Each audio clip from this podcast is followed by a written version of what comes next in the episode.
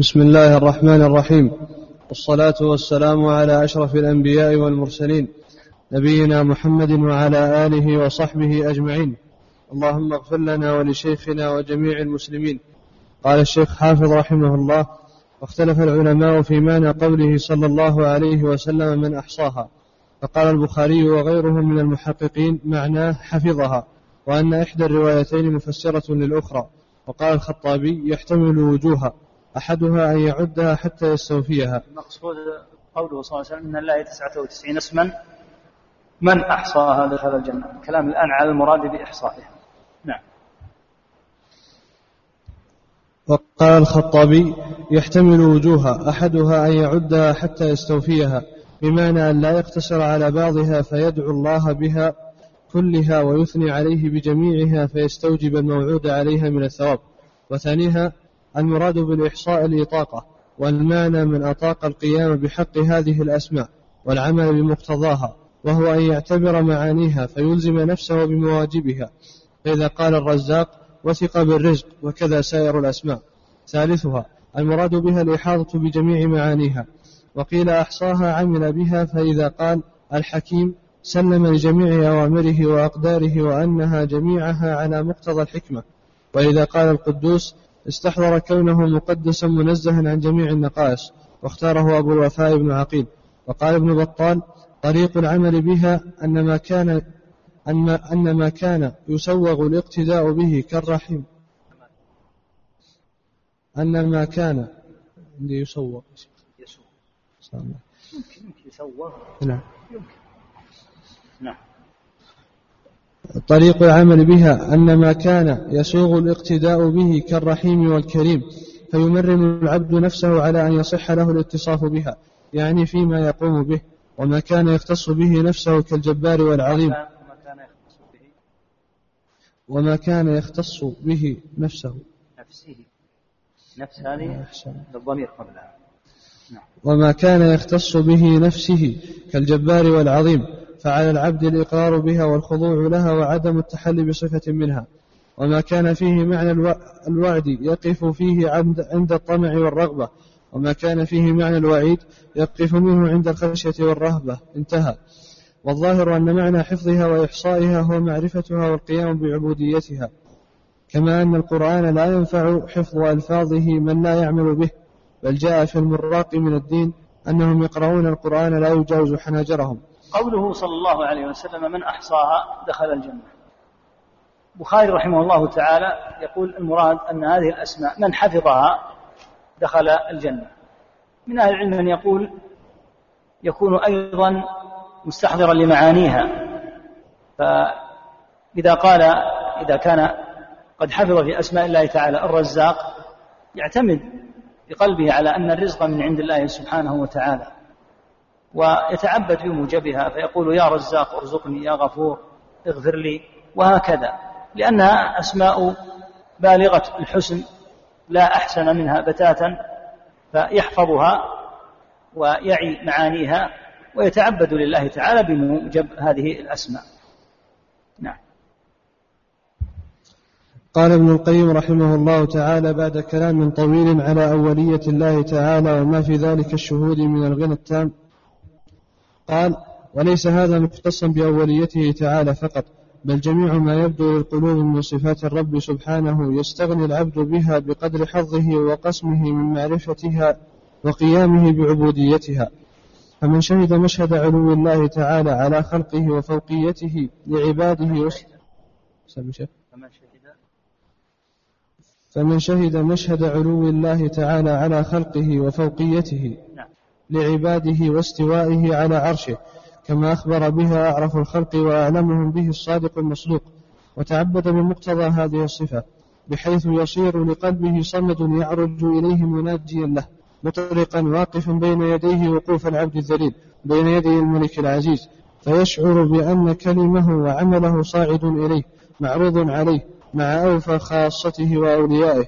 فيستحي أن يصعد إليه من كلمه ما يخزيه ويفضحه هناك. ويشهد نزول الأمر والمراسيم الإلهية إلى أقطار العوالم كل وقت بأنواع عوالم نعم إلى أقطار العوالم. العوالم. جمع العالم. إلى أقطار العوالم. كل وقت بأنواع التدبير والتصرف من الإماتة والإحياء والتولية والعزل والخفض والرفع والعطاء والمنع وكشف البلاء وإرساله وتقلب الدول ومداولة الأيام بين الناس إلى غير ذلك من التصرفات في المملكة التي لا يتصرف فيها سواه. فمراسيمه نافذة فيها كما يشاء يدبر الأمر من السماء إلى الأرض ثم يعرج إليه في يوم كان مقداره ألف سنة مما تعدون. مراده أن يستحضر العبد يستحضر هذه الأسماء العظام فإذا علم أن ربه سبحانه وتعالى مطلع عليه سميع بصير كما سيأتي إن شاء الله تعالى ضبط أمر سمعه. وإذا كان يعلم أنه بمرأ من الله ضبط أفعاله حتى لا يراه الله تعالى على ما لا يليق أن يراه تعالى عليه. وهكذا بقية الأسماء. يقول إنه يستحضر هذا ويتعبد لله تعالى بمراقبته من خلال ما علم من أسمائه ومعانيها. نعم. فمن أعطى هذا المشهد حقه معرفة وعبودية استغنى به وكذلك من شهد مشهد العلم المحيط الذي لا يعزب عنه مثقال ذرة في الأرض ولا في السماوات ولا في قرار البحار ولا تحت أطباق الجبال بل أحاط بذلك علمه علما تفصيليا. ثم تعبد بمقتضى هذا الشهود من حراسة خواطره وإرادته وجميع أحواله وعزماته وجوارحه.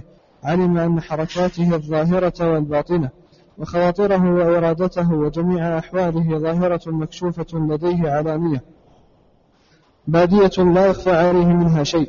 وكذلك إذا أشعر قلبه صفة سمعه صفة سمعه سبحانه لأصوات عباده على اختلافها وجهرها وخفائها فسواء عنده من أسر القول ومن جهر به.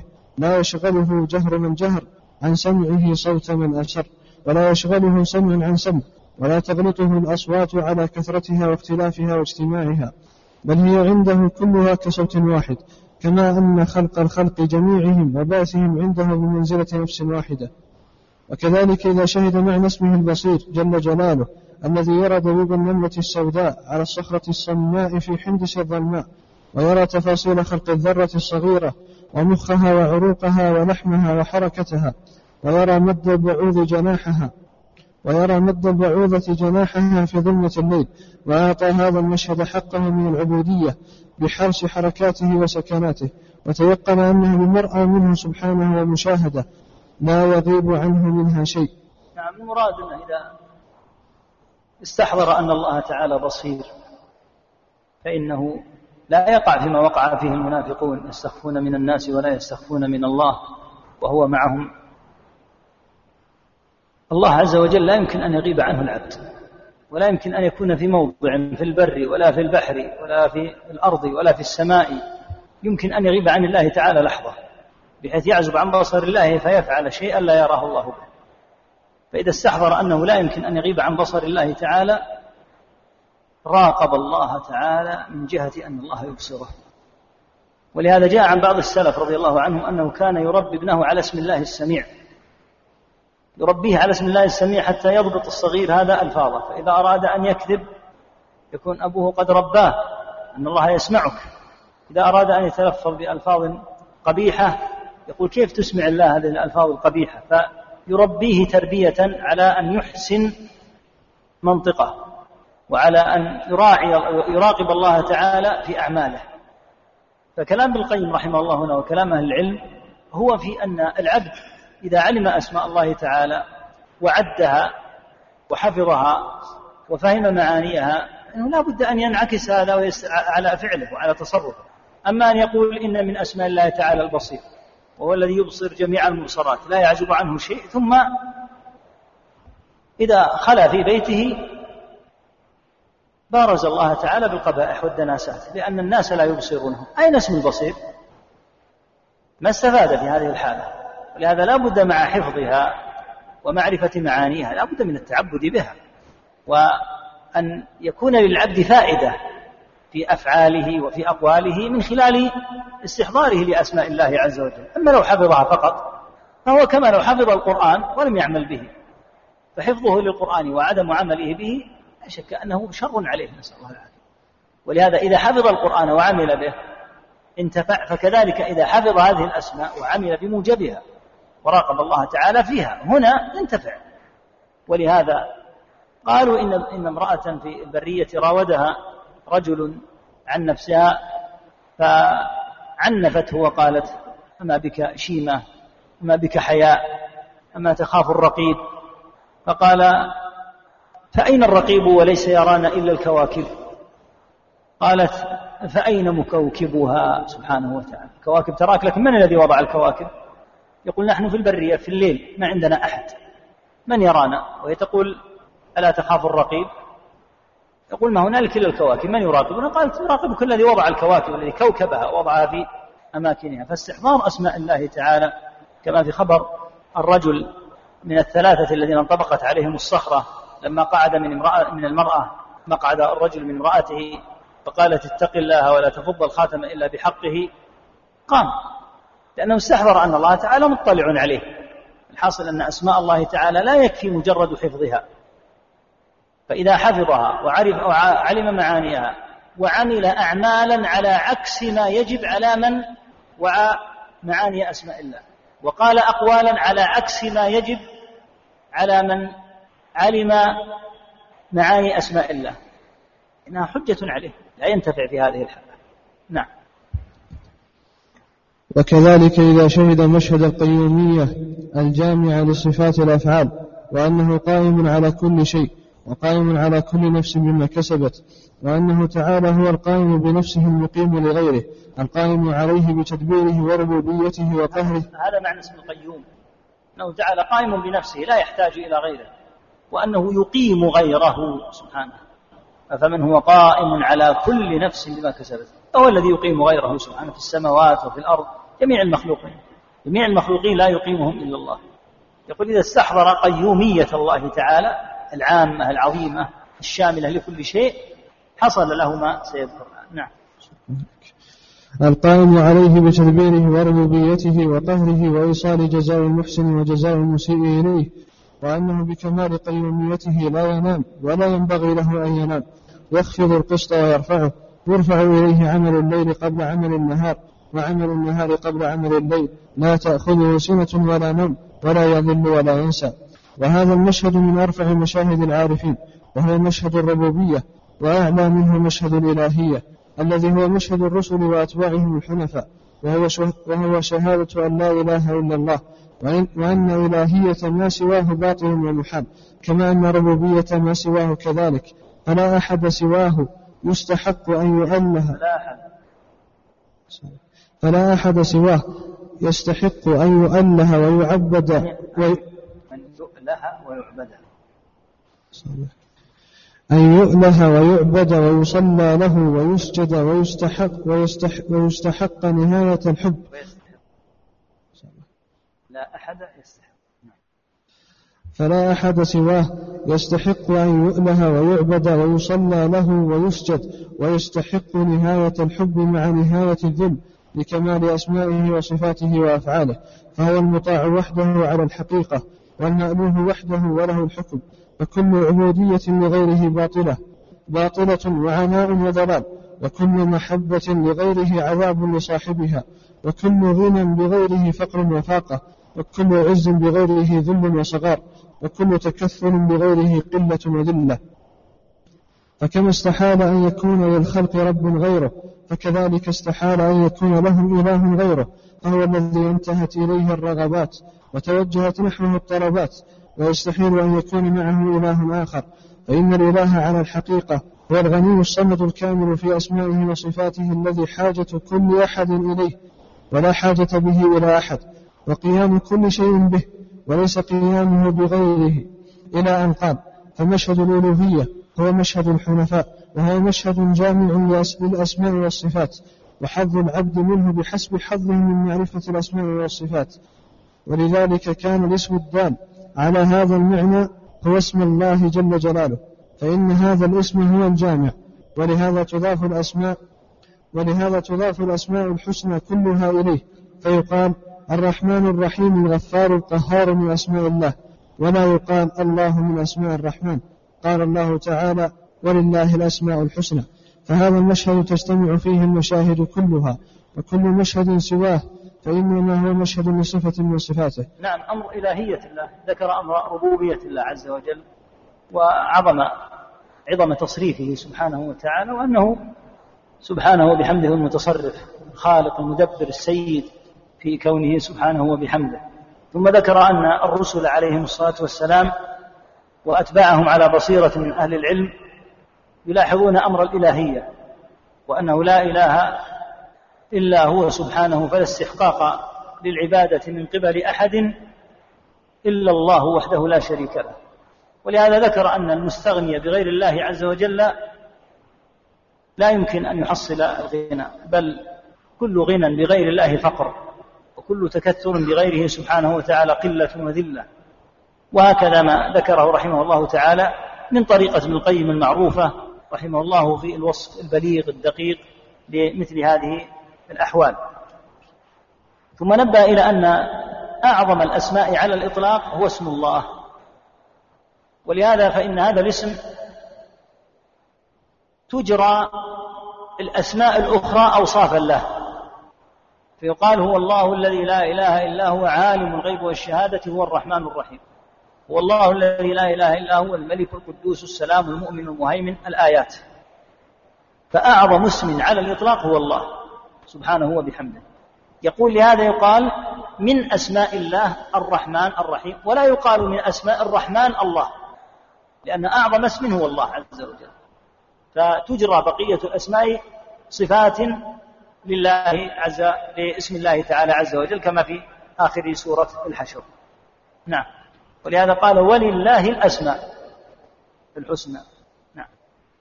الله عليه فمن اتسع قلبه لمشهد الإلهية وقام بحقه من التعبد الذي هو كمال الحب مع كمال الذل مع كمال الذل والتعظيم والقيام بوظائف العبودية فقد تم له غناه بالإله الحق وصار من أغنى العباد. ولسان مثل هذا يقول غنيت بلا مال عن الناس كلهم فإن الغنى العالي عن الشيء لا به. انتهى. وقوله تعالى وذروا الذين يلحدون في أسمائه قال ابن عباس وابن جريج ومجاهد هم المشركون. عدلوا بأسماء الله تعالى عما هي عليه فسموا بها أوثانهم فزادوا ونقصوا. فاشتقوا, فاشتقوا اللات من الله والعزى من العزيز ومناة من المنان. وقيل هي تسميتهم الأصنام آلهة. وروي عن ابن عباس رضي الله عنهما يلحدون في أسمائه أي يكذبون. وقال قتادة يلحدون يشركون في أسمائه. وقال علي بن أبي طلحة عن ابن عباس رضي الله عنهما الإلحاد التكذيب. وأصل الإلحاد في كلام العرب العدول عن القصد والميل والجور والانحراف. ومنه اللحد في القبر لانحرافه إلى جهة القبلة عن سمة الحفر. انتهى. نعم إلى جهة القبلة عن سمة الحفر الإلحاد في أصله هو الميل ومنه سمي اللحد لحدا لأنه يميل عن سمت القبر القبر يشق شقا. فإذا جاء الموضع الذي تجعل فيه الجنازة فإنه يمال إلى جهة القبلة حتى توضع الجنازة فيه. فمن هنا سمي لحدا. فالإلحاد أصله الميل.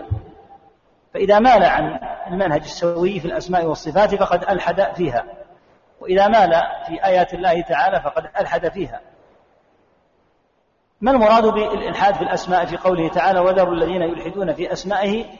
فسر بأن الإلحاد هو تكذيبها وفسر بأن الإلحاد هو الشرك وفسر بأن الإلحاد ما كانوا يصنعونه من اشتقاق الأسماء للأصنام من أسماء الله فسموا العزى من العزيز ومناه من المنان واللات من اسم الله عز وجل فهذا إلحاد منهم حين أخذوا من أسماء الله تعالى وجعلوها على هذه المعبودات التي لا تغني شيئا.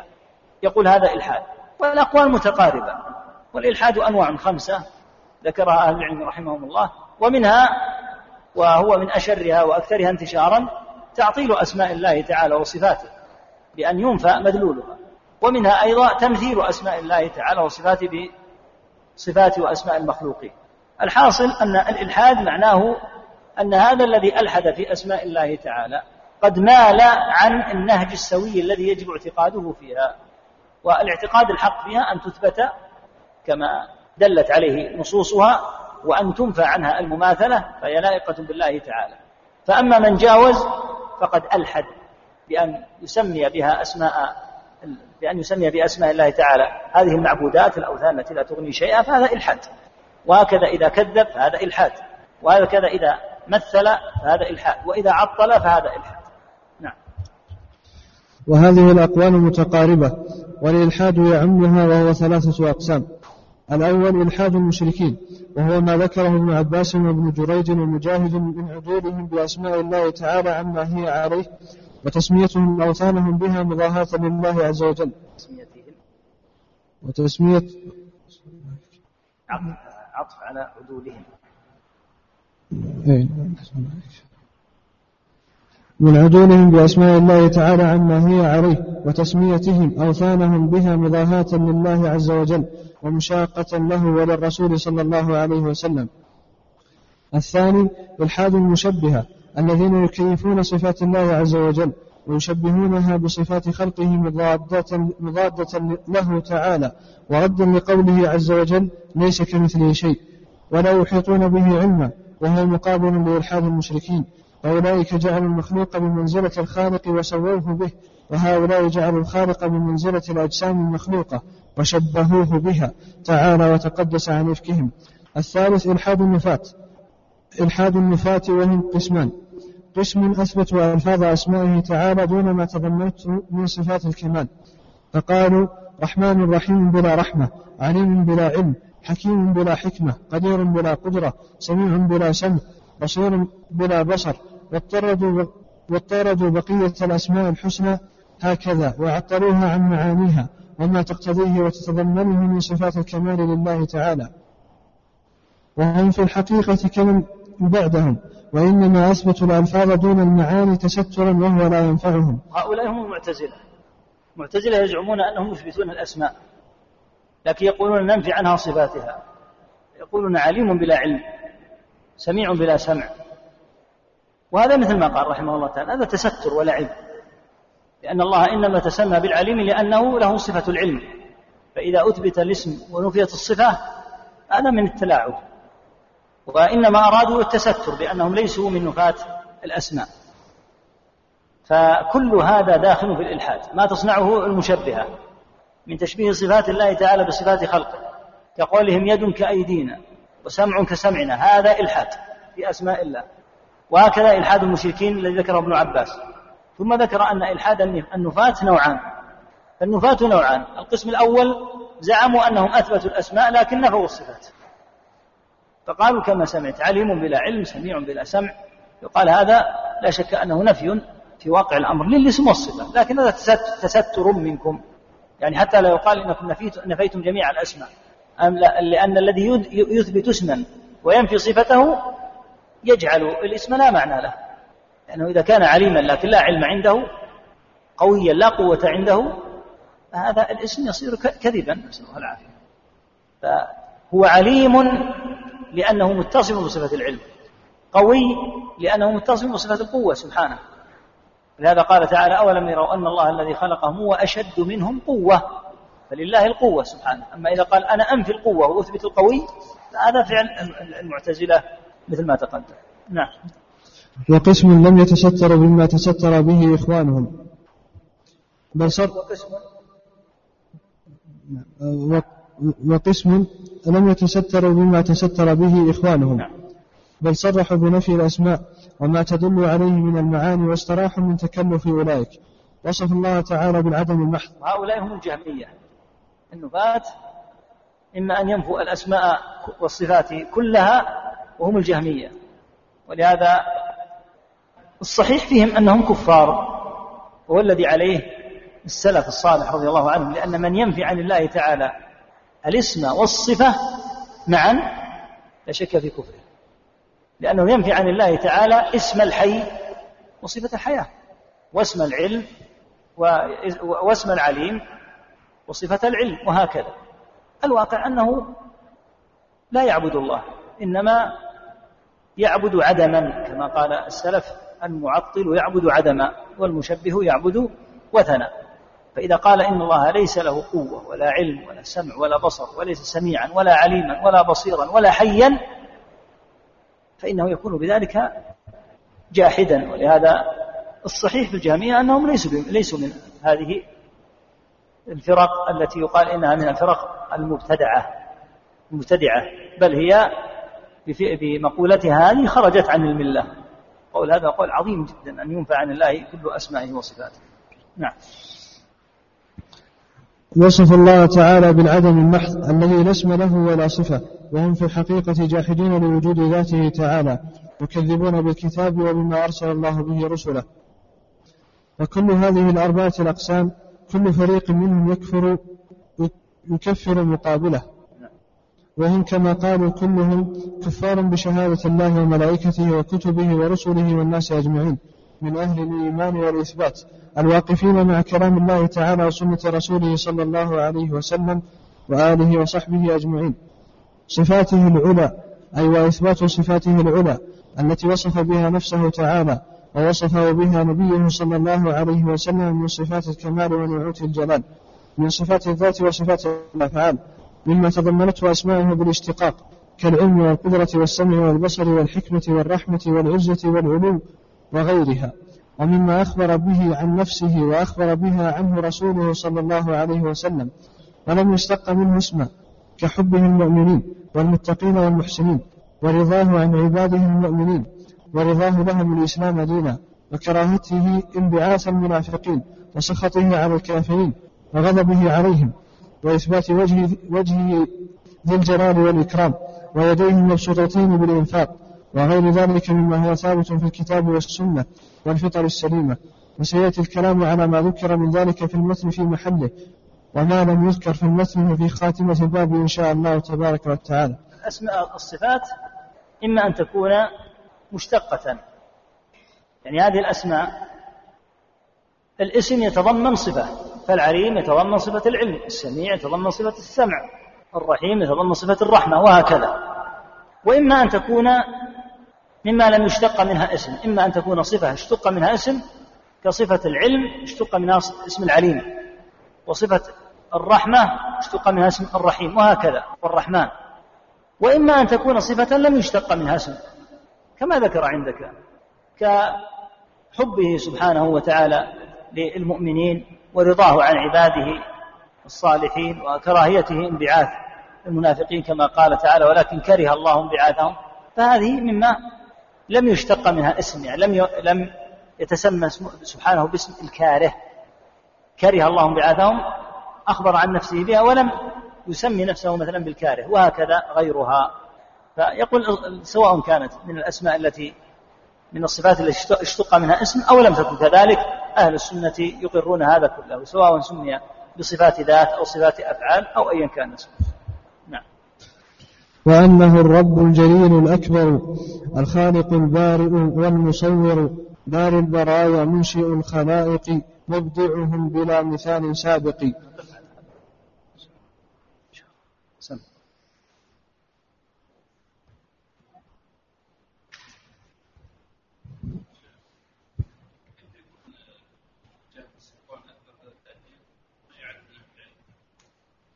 قال بعض السلف كان الجهم ذا لسان ولم يكن من أهل العلم ولم يكن ذا مجالسة حتى لكنه صاحب لسان عنده قدرة على التأثير في الناس بفصاحته وبلاغته مثل حال كثير من الموجودين الآن ممن ليسوا من أهل العلم وأثروا في العامة لا لأنهم من ذوي العلم وذوي الفهم ولكن لأنهم عندهم قدرة على جذب السامع بما يسمى الإثارة الإعلامية وأمثالها فيثيرون يعني الناس ويلفتون نظر الناس وهم لا علم عندهم كثير.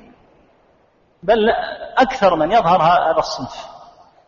الإعلام يحرص على الإثارة ولا يحرص على العلم والفائدة. فلهذا يظهر هؤلاء الذين يتبعهم هؤلاء الجماهير الكثير وإن لم يكونوا من ذوي العلم. نعم.